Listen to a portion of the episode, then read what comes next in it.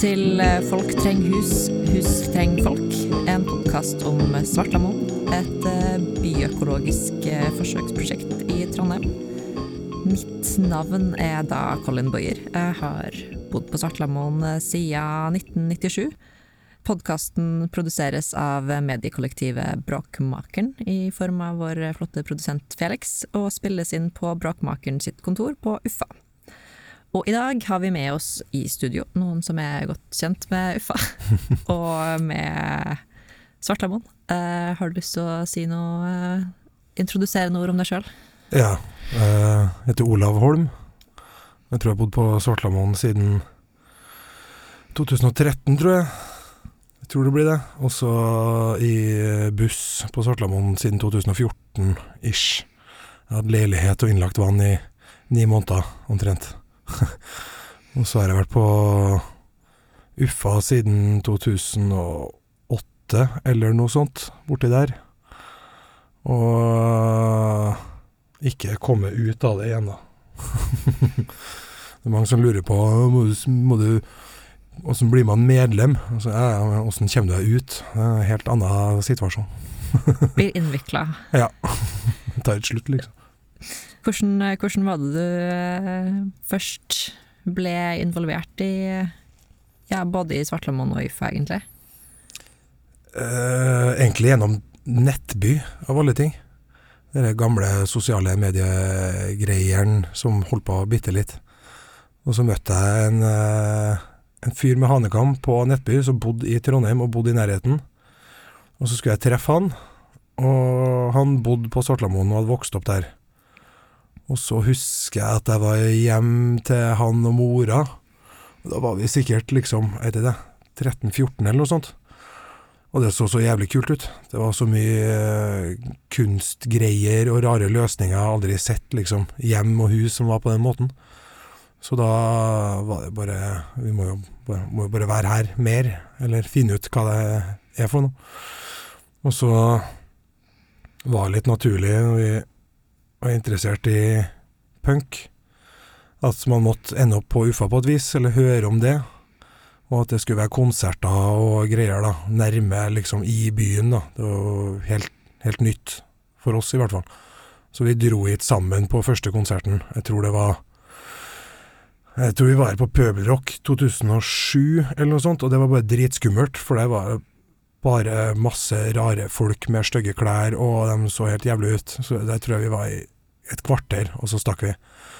Og så første konserten vi var på, det var Mobb 47 fra Sverige, og Vi gruer oss og Dumhetens hær.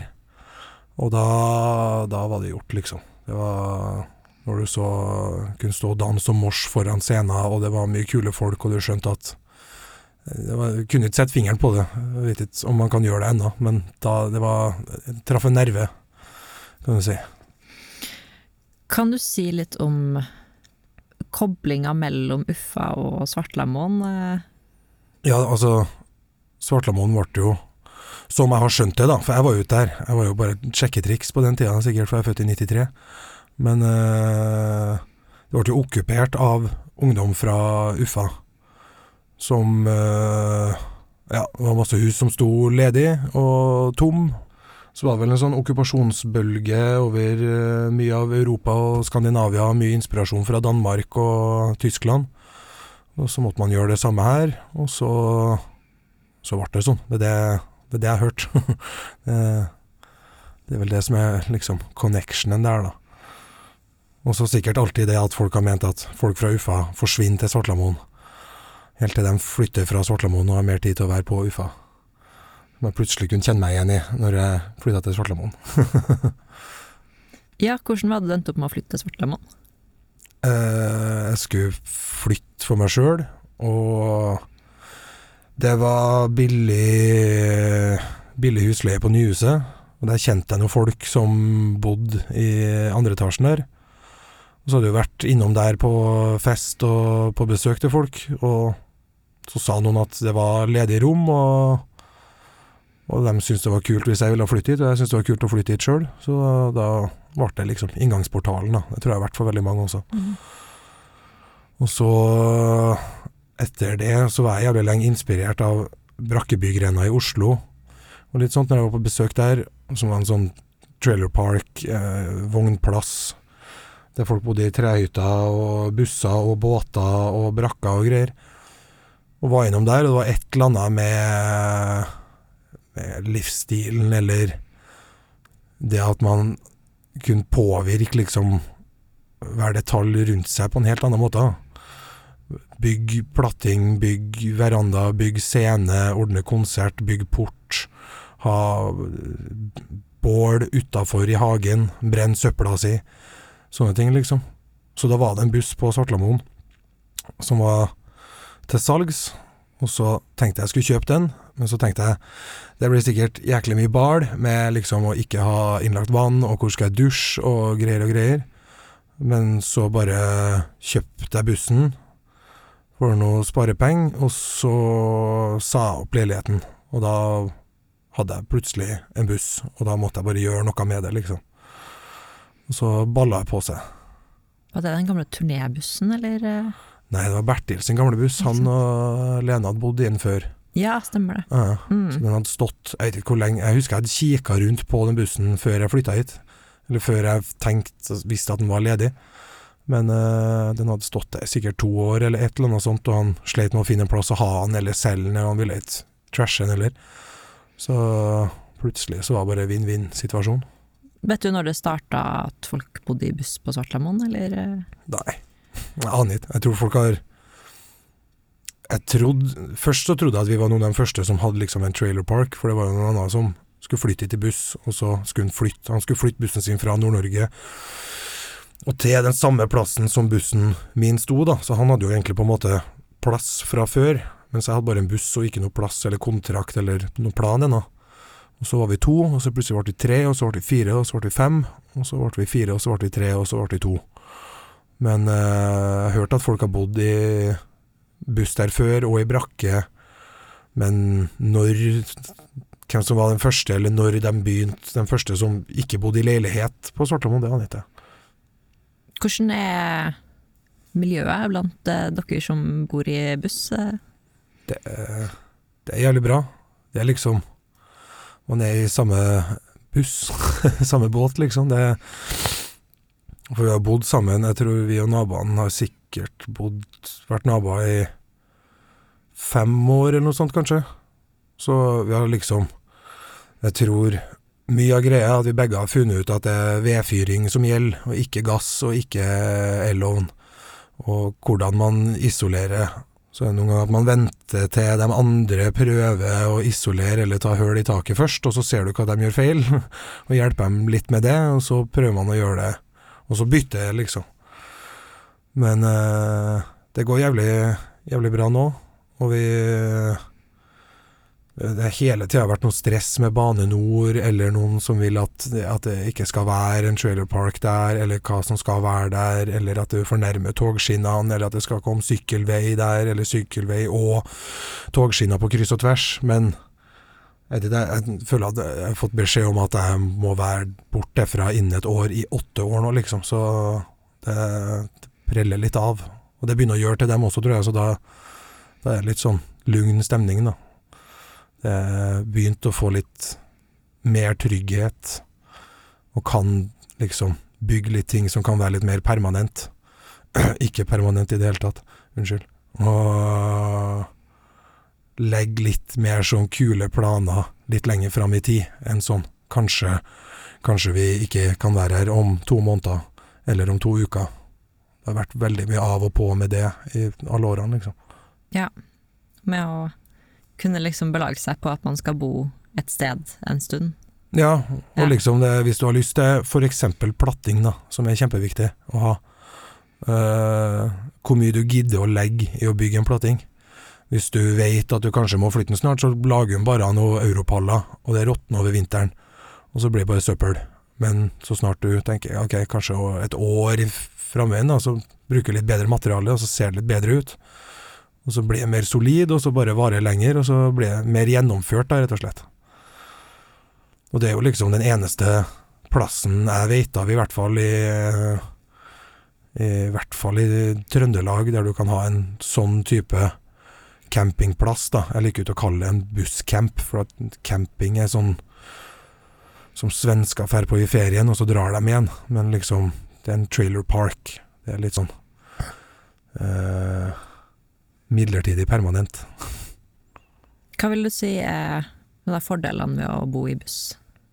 Det er, spørs jo hvor den bussen er, da. Selvfølgelig. Og så er det jo litt sånn 'home is where you park it'. Men eh, det er jo billig, da. For vi har jo, eh, vi har jo kontrakt på lik linje med dem som har leilighet på Svartlamoen. Og samme liksom rettigheter og forpliktelser. Bare at det er billig leie, for at vi betaler jo egentlig bare for, en, for parkeringsplassen. Og så strøm og internett ved siden av, da. Og så er det jo Det er jo selvfølgelig litt del utgifter i materialet til å isolere, vedfyring, alt mulig sånt. Det er jo ganske mye arbeid med det. Men jeg tror en av fordelene er at hvis du først bor på den måten, så har du, du har plutselig ikke noe annet valg enn å prøve å fikse skitten. Og hvis du bare får litt drahjelp med det, og får det til, så får du en veldig sterk sånn tilknytning til plassen og omgivelsene. Når hver eneste skrue du har sittet inn, vet du at er et skritt nærmere på et tett tak, eller eh, varm vinter, eller en koselig uteplass. Det har du sikkert i leilighet også, men det er kanskje eneste fordelen. Utenom det så er det mye ulemper, liksom. Ikke, ikke vann og ikke dass og kaldt og, og greier. Men, eh, så har jeg tenkt litt i det siste at det, det er litt sånn hvor mange tusen år har ikke menneskeheten levd uten innlagt vann og uten strøm? Og klart seg, og fortsatt bygd utrolige ting. Og, og under utrolige forhold. Så å bo i Norge i sin beste alder med venner uten innlagt vann, det er jo liksom Det er jo ingenting. Du blir liksom Du må ikke deg Du må ikke henge deg opp så mye i de små dagligdagse utfordringene. Og samtidig så tror jeg det er litt sunt å ha litt sånn utfordringer i hverdagen også. Bygge litt som menneske, kanskje, eller kanskje ikke, men for min del litt sånn Du må faktisk ut og gå ned til nyhuset hvis du skal drite, fordi der er det toalett. Eller så driter du i portapottien, men den er det jeg som må tømme. Så det er litt sånn aksjon og konsekvens ganske direkte på en daglig basis, da. Var det noe som du vil si at var, du syntes var overraskende, eller som brøt med forventningene dine i ditt møte med Svartlamoen og med busslivet og Nei, ikke så mye som jeg kommer på, egentlig. Det var liksom Jeg tenkte ikke så mye over ting. Det var liksom ikke sånn å la en så fryktelig god plan på jeg skal bo i buss, og den skal bli sånn og sånn. Det var litt learning by doing og ta det i farta og litt sånt. Og så kan ikke jeg helt si at jeg ble overraska over at det var mye folk som var positive til det, og som hjalp til jævlig mye, for jeg kjente jo en del folk der fra før. Du blir jo alltid litt overraska over hvor mye drahjelp du kan få av folk som du bare er på fornavn med, som bor på andre sida av nabolaget, men som syns det er kult, eller når de kommer forbi, tar en kaffe eller en pils rundt et bål, eller noe sånt. Du blir alltid litt sånn Faen, så du blir minna på ofte hvor kult det er, og hvor mye, hvor mye, bra folk som er der, og hvor mye kule ting man får til. Og så at det kom til å være noen som var negative til det, om det er pga. tidligere erfaringer med folk som har bodd i buss, eller uh, hvordan det skulle bli, om det skulle bli en ræleplass eller bare søppel. Det var liksom ikke helt overraskende heller. Tenkte ikke så mye over det. Så det var litt sånn, nei, bare ta på bind for øynene og gå rett fram. Har det vært mye negativitet eller konflikter, eller eh? Med folk på området? Ja, eller, eller med Ja. Altså folk utafor området har det vært masse. ja, ja. Vi har liksom, hørt, hørt, litt om Bane Nor og det sist. Men, ja, ja, og, ja. og politiet og, og, eierskapsenheten, ikke minst. Men det, du blir jo ikke overraska av det heller. Kanskje første gangen, eller sånn tidlig, da jeg var litt yngre, og bare Å ja, gidder de faktisk å bry seg så hardt? Er det faktisk så galt at noen bor på en annen måte i noe som har hjul, liksom? Du blir jo litt vant til det også, det preller litt mer av. Og så innad med naboer og sånt, så nei, ikke noe nevneverdig, liksom. Ikke noe som ikke bare man kan snakke om, liksom. Og forholde seg til, på et vis. Føler du det er mye som har endra seg siden du først kom i kontakt med Svartlamoen? Både ja og nei. Veldig diffust, men sånn eh, Det er kanskje mer jeg som har endra meg mye etter at jeg kom dit. Og liksom Første årene så var det jo bare Altså, jeg hang jo på Svartlamoen en del med folk, og var liksom på besøk til noen, eller på en konsert, eller på bokkafeen, eller vi hang ved skaterampa og litt sånne ting. Så var jeg jo litt mer på Uffa enn på Svartlamoen, fram til liksom folk, nære venner av meg, begynte å flytte dit, eller bodde der, og du hadde litt mer folk å være på besøk til, og brukt litt mer tid der, liksom. Men eh, jeg tror det er mer jeg som har forandra meg på etter hvert. Jo mer du blir involvert, så ser du jo mer eh, hvor gjennomført ting kan gjøres på helt frivillig basis. Sprenger alltid noen grenser. Men jeg tror ikke jeg driver og tenker over sånt så veldig mye sånn fra dag til dag. Det er litt sånn Prøve å se litt framover, og så Vet ikke jeg, det var liksom sånn som etter korona, når det var den Eater Richen nå. Det var kanskje ikke noe som har forandra seg, men litt mer sånn Noe som har kommet litt tilbake. Litt sånn en feeling av et samhold. Det er jo ingenting som er bedre enn enn nynazister og eierskapsenheten eller høyreekstreme for å samle sånne miljø. Det er jo liksom, det blir jo nesten avhengig av det, liksom. For da får man litt sånn felles fiende. Og sett litt mye andre sånne her trivielle, dagligdagse sånn nabo-dilldall til sides. Og man ser liksom hvor mye kule ting man kan få til da. Så jobber man bedre framover og sammen, da, tenker jeg. Og jeg har- jeg alltid hatt inntrykk av at Svartlamoen var sånn. Og så har jeg prøvd å bidra litt på den samme måten til de samme tingene som jeg syns er kult. Og så ser du at det bærer frukter, og da er det jo kanskje ikke så mye som har forandra seg sånn, egentlig. Og så har jeg bodd der så jævlig lenge, da, i forhold til mange andre, liksom.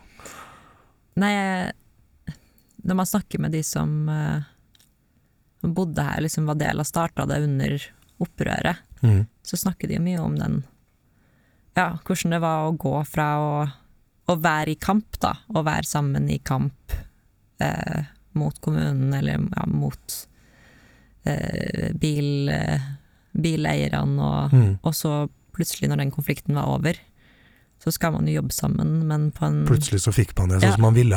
Faen, det, nå ble det vanskelig, liksom. Ja. Hvordan, hvordan gjør vi det her nå, liksom? Jeg har tenkt litt på det også. Jeg prata med mye om folk som var med på de første okkupasjonene, eller som kom inn der, og hvor mye de har lagt i det. Du får jo litt noen ganger sånn inntrykk på noen av dem eldre. Du merker litt sånn hvem det er som Nei, de snakker ikke så ofte sammen, og de går ikke så bra sammen, og de kommer ikke på samme møtene eller festene og, og samlingene nødvendigvis, fordi der ligger det kanskje noe grums bak for sikkert 15 år siden, eller et eller annet. Og det ligger sikkert noe i det, og det å starte en sånn plass, og så kjempe, ordentlig kjempe for å beholde den.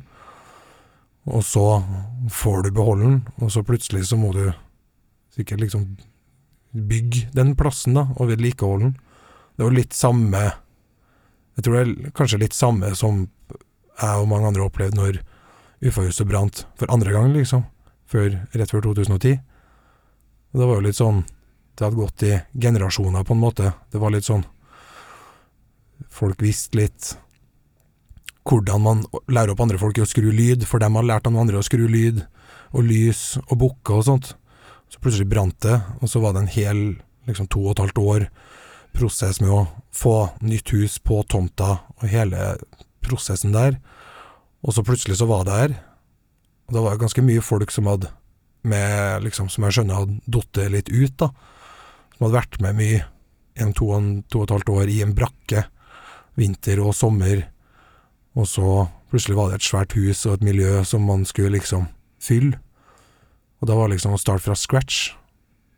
Kanskje det er litt samme greia der. Plutselig så, etter mye kamp og slit og mas og drit, så fikk man det som man ville, og så så kommer liksom den vanskelige biten, da, med å ha det, ha sånne ting på en daglig basis, og forholde seg til naboene og konflikter som naturligvis kommer mellom folk som bor sammen på et eller annet vis. Tror det er litt sikkert noe likheter der. Svartlamoen er jo egentlig sykt stort på mange måter. Samtidig som det er et lite område, så er det jo mye folk som bor, eh, bor på Svartlamoen. Det er 250, liksom. Ja. Det er jo helt sjukt. Det, det visste jeg ikke. Det var en sånn ting jeg fikk sjokk når jeg bare Bor det 250 folk her? Herregud. Jeg har jo ikke sett halvparten av dem, virker det som. Ikke sant? Hvor er de? ja. Så man har jo litt sånn sine ulike miljøer og Ja. ja. Og de forskjellige nabolagene er litt sånn adskilt.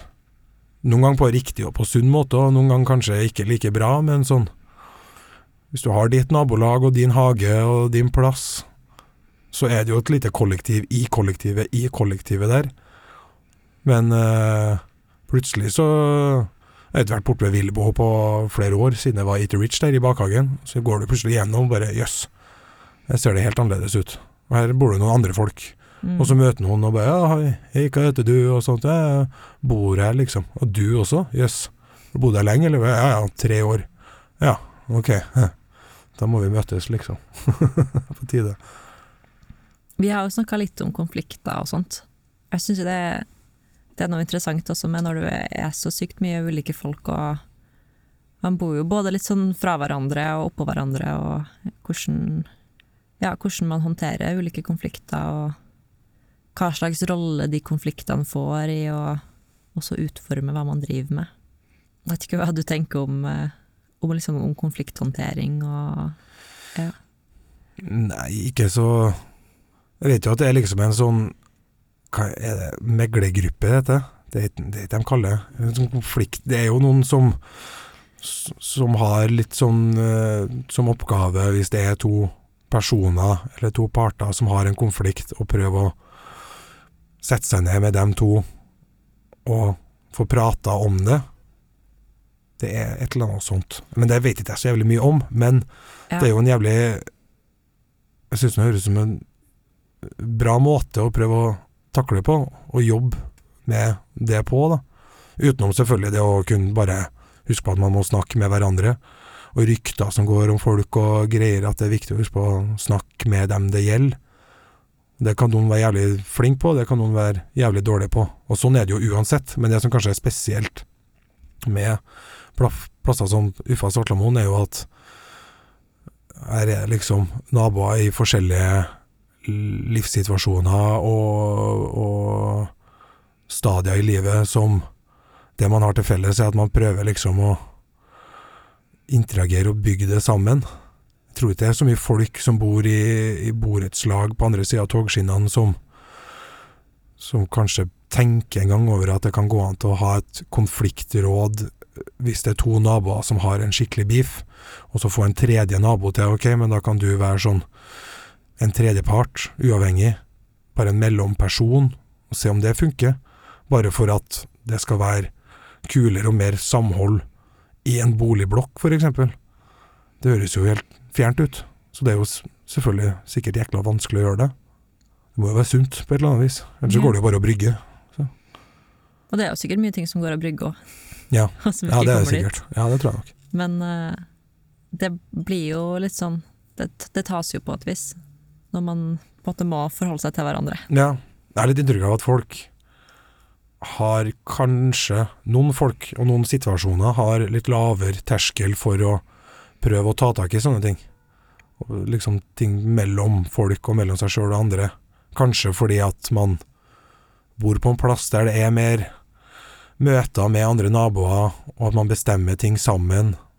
Og Da er det litt viktig å kunne klare å være i samme rom og snakke sammen og i hvert fall kunne respektere hverandre på en litt annen måte. Man interagerer på en litt annen måte, som gjør det helt helt nødvendig å kunne prøve å ta opp kjipe ting og vonde ting og ekle ting, og i det minste prøve. Hvis man ikke får det til, så får man prøve igjen, eller finne en annen løsning, men bare det å bare det å prøve å ha den ideen at vi kan finne en løsning på så å si alt, liksom, det, tror jeg er et bra utgangspunkt. Hva du føler er noen sånne rare oppfatninger folk har av Svartlamoen, eller At det bare er kommunister og junkier der. det syns jeg. Det har jeg hørt om Uffa også.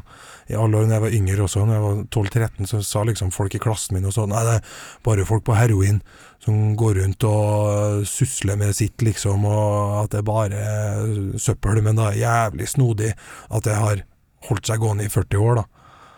Det er liksom Det Jeg beit aldri på det inntrykket. Men det var også fordi at jeg var interessert i mye av musikken og kulturen der, da, så ser du jo med andre briller.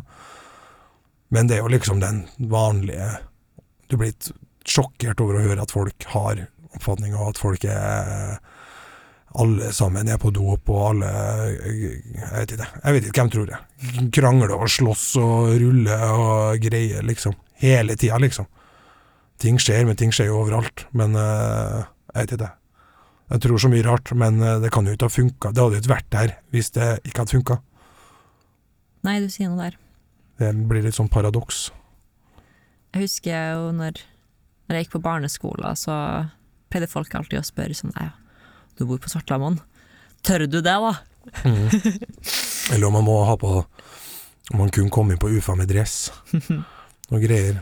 Og det er jo litt artig, for det kommer jo helt an på hvem som sitter i døra. Noen er jo plutselig sånn 'Nei, du kommer ikke inn med dress', nei. Og sånn som bare 'Ja, hei, ja, halla, velkommen inn', og så får folk sjokk. Men det er jo liksom Det er jo liksom, det, det det skal handle om. Så det er det. Det er jo mye folk som aldri har satt en fot over en dørterskel på Svartlamoen, men fortsatt har jækla mye meninger og ideer om uh, f.eks. hvordan uh, tilstanden på husene er. At uh, det er jo også litt av greia at folk pusser opp sjøl og dugnader og gjør jæklig nesten alt som man kan gjøre, som man ikke må ha fagfolk til gjør jo folk sjøl, eller får hjelp av andre folk til å gjøre. Men det blir jo sjelden dokumentert. Så jeg skjønner jo, hvis du sitter i sentrum og sitter med bare en masse papirer, og ser at sist gang det ble renovert på det badet her, var en gang på 90-tallet, så tror du jo at det må jo være høl gjennom gulvet og ned til stua i etasjen under. Siden her kan jo ingen ha fiksa noe. Og så har han aldri satt foten inn der. Og ser at folk har jo til og med flis på badet, liksom. Ja, Det er nei, bare tull. Ja. Jeg merka veldig sånn standardheving i veldig mange leiligheter. Du liksom kommer inn og sånn her, oh shit, her har jeg vært på 20 år. Nei. Her så det annerledes ut. Eh, er noen leiligheter jeg har vært i sånn som, som jeg var i i år, liksom. I noen av, og det er et av de husene som er Jeg vet ikke hvor gamle de er, men det er sikkert om, hvis, det, hvis det ikke er 100 år gammelt ennå, så er det jo sikkert 80 borte ved Remida-plassen, det store gule. Og så var jeg i en leilighet i første etasjen der, og bare så ut som et penthouse, liksom. Men fiksa sjøl. Bare lagt Det er jo mange år og mange folk som har lagt arbeid i alt mulig fra drenering og, og, og piper og, og liksom alt sånne viktige byggtekniske ting. Ikke bare det å skifte tapet og vaske gulvet og, og bytte eh, liksom eh, flis eller eh, pusse opp badet, liksom. Men da, da fikk jeg sjokk over liksom hvor, hvor bra det var, liksom. Det, det tror jeg flere folk skulle ha sett. Og det er jo noen av dem som er i avisa av og til også. Da håper jeg folk bare gidder å lese det. Ja. Istedenfor å sitte og gjøre seg opp masse snodige meninger. Hva skal til for at du skulle flytta fra Svartlamoen og fra buss og fra Ja. Altså Det som skulle til for at jeg flytta fra bussen, hadde jo sikkert bare vært at Bane Nor hadde kommet for å gi meg nakkeskudd, eller et eller annet sånt. Eller ramponert hele plassen. Det er jo ikke verre enn det. For det er jo ikke sånn. Det å flytte fra bussen i hvert fall har vært litt sånn Det, altså, det er trailerparken, det er samholdet, det er flere folk i buss med en felles bakgård og litt samme situasjon. Det er det som gjør det. Jeg tror ikke, tror ikke jeg gidda å flytte bussen for å stå i bakhagen til, til noen og se rett inn i, i enda nærme togskinnene, eller et eller annet sånt. Men uh, det å flytte fra Svartlamoen hadde sikkert vært at jeg hadde flytta fra Trondheim. Jeg tror jeg ser ikke for meg noen annen plass i Trondheim å bo. Det er mye fine bydeler i, i Trondheim. Skikkelig fine, liksom. Men jeg tror uh, etter noen år med det å det å hilse på naboer og hilse på folk du går forbi, og at det kan ta liksom 40 minutter å gå den fem minutter lange turen til butikken fordi at du møter på så mye folk som skal hjelpe med noe, eller eh, som du hjelper med noe, eller et eller annet slår av en prat, eller eh, sånne ting. Det jeg tror liksom Jeg tror jeg fant litt min greie, eller det, det Jeg tror ikke det går Det blir, et, det blir det samme, liksom. Ja. Det blir trist som Pushwagner-skitt, liksom. Det mm. Hva tenker du er den største utfordringa Svartlamoen har per i dag? Sikkert, sikkert det kontraktgreiene med eierskapsenheten og alltid press fra utsida. På en annen måte så er jo det også bra. På en måte fordi det samler jo folk. Men eh, jeg tror den største utfordringa er sikkert faren for gentrifisering av eh, av hele byen, men også selvfølgelig Østbyen. At ting skal bygges ut, og ja ja, for all del, men på hvilke premisser? Hvem skal liksom kunne sette dagsorden for den plassen der de folkene skal bo? Hvor dyrt det skal bli, og hva folk legger i kultur? Jeg husker ikke navnet på den som sa det, men det var vel på dere debatten på Adresseavisa. Men at det er to typer kultur. Det er en type kultur som er på en stor, fancy scene med masse sitteplasser og bra belysning, der store band kan komme inn, og det kan være teaterstykker. Og så er det en type kultur som er øvingslokaler, der nettopp bandene kan øve, eller der artister kan utfolde seg, eller male. Alt det arbeidet som legges i sluttproduktet, som gjerne mange folk har lyst til å se og ta for gitt. Det syns jeg var veldig bra sagt, da, og satt liksom Tok det jæklig på spissen. Var veldig on point med hva slags byutvikling man vil ha, og hvordan man har lyst til å, til å bo, og hva, slags plass Trondheim skal være. Og det er nok sikkert den største utfordringa, hva som blir Svartlamoen sin rolle i byutviklinga, tror jeg.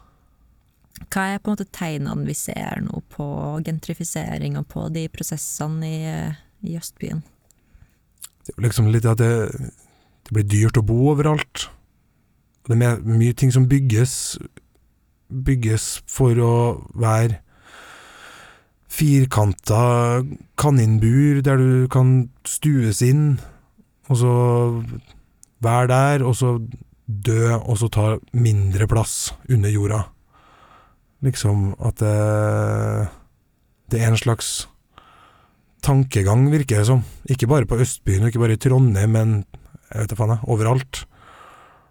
Om at ja, det er klart folk må ha plass å bo, og at det må, det må bygges ut, men jeg syns det er litt vanskelig å komme på spesifikke Det er litt vanskelig å sette fingeren på, det er det som gjør det litt skummelt òg, syns jeg. Yeah. Det er litt, og så er det litt sånn plutselig så bare Nå er det byggeplass der. Ja, da er det for sent. Kan ikke gjøre noe med det. Stor eh, firkanta kloss. Oi, det var dyrt. Og så, ja, kanskje du har råd til å bo så høyt at du kan se jævla fjorden, helt til de bygger et høyerhus foran det igjen. Jeg tror de ekle, verste tegnene på det er at det er litt vanskelig å se tegnene på det før det er for sent. Du kan ikke, du kan ikke liksom Stien er jævlig knålete helt til du snur deg og ser den, den veien du har gått, da. Så bare jøss. Plutselig ble det sånn, ja. Det kan vi ikke bare plutselig forandre på. Nødvendigvis. Så lett.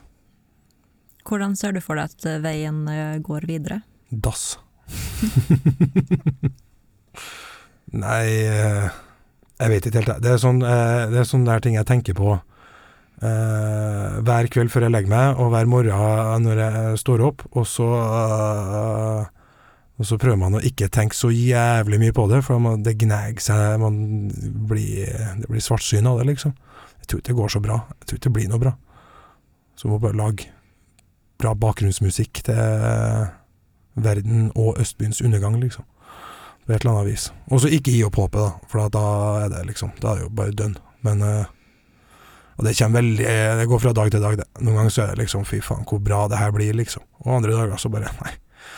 Oi, oi, oi. Skyt meg. Hva er det du finner håp i? Det, det Nei, det er fin håp i. Det det er bra konserter og bra samlinger og bra aktivisme og problemløsning og, og, og samspill, liksom. Plutselig så er det noe som eh, Og det kan være en liten markering, det kan være et bra møte, det kan være et effektivt møte, et som ikke varer i to timer, der alle krangler om på hvilken måte de er enige. Eh, det kan være en bra konsert, eller det kan være eh, en fin kveld på en benk med noen du ikke regna med å snakke med den dagen. Det kan liksom være nok, det. Det, bare, det her tror jeg går bra, hvis det er deg og meg. De små tingene. Takk til deg som har lytta på denne episoden av Folk treng hus, hus treng folk. Takk til tekniker Felix og mediekollektivet Bråkmakeren for produksjon av denne podkasten. Vi spiller for det meste inn i Bråkmakeren sitt studio på Uffa. Takk til Solan for design av logo, og til alle andre som har bidratt til å få denne podkasten på beina. Mitt navn er Colin Boyer, og jeg har vært for denne episoden av Folk trenger hus, hus trenger folk.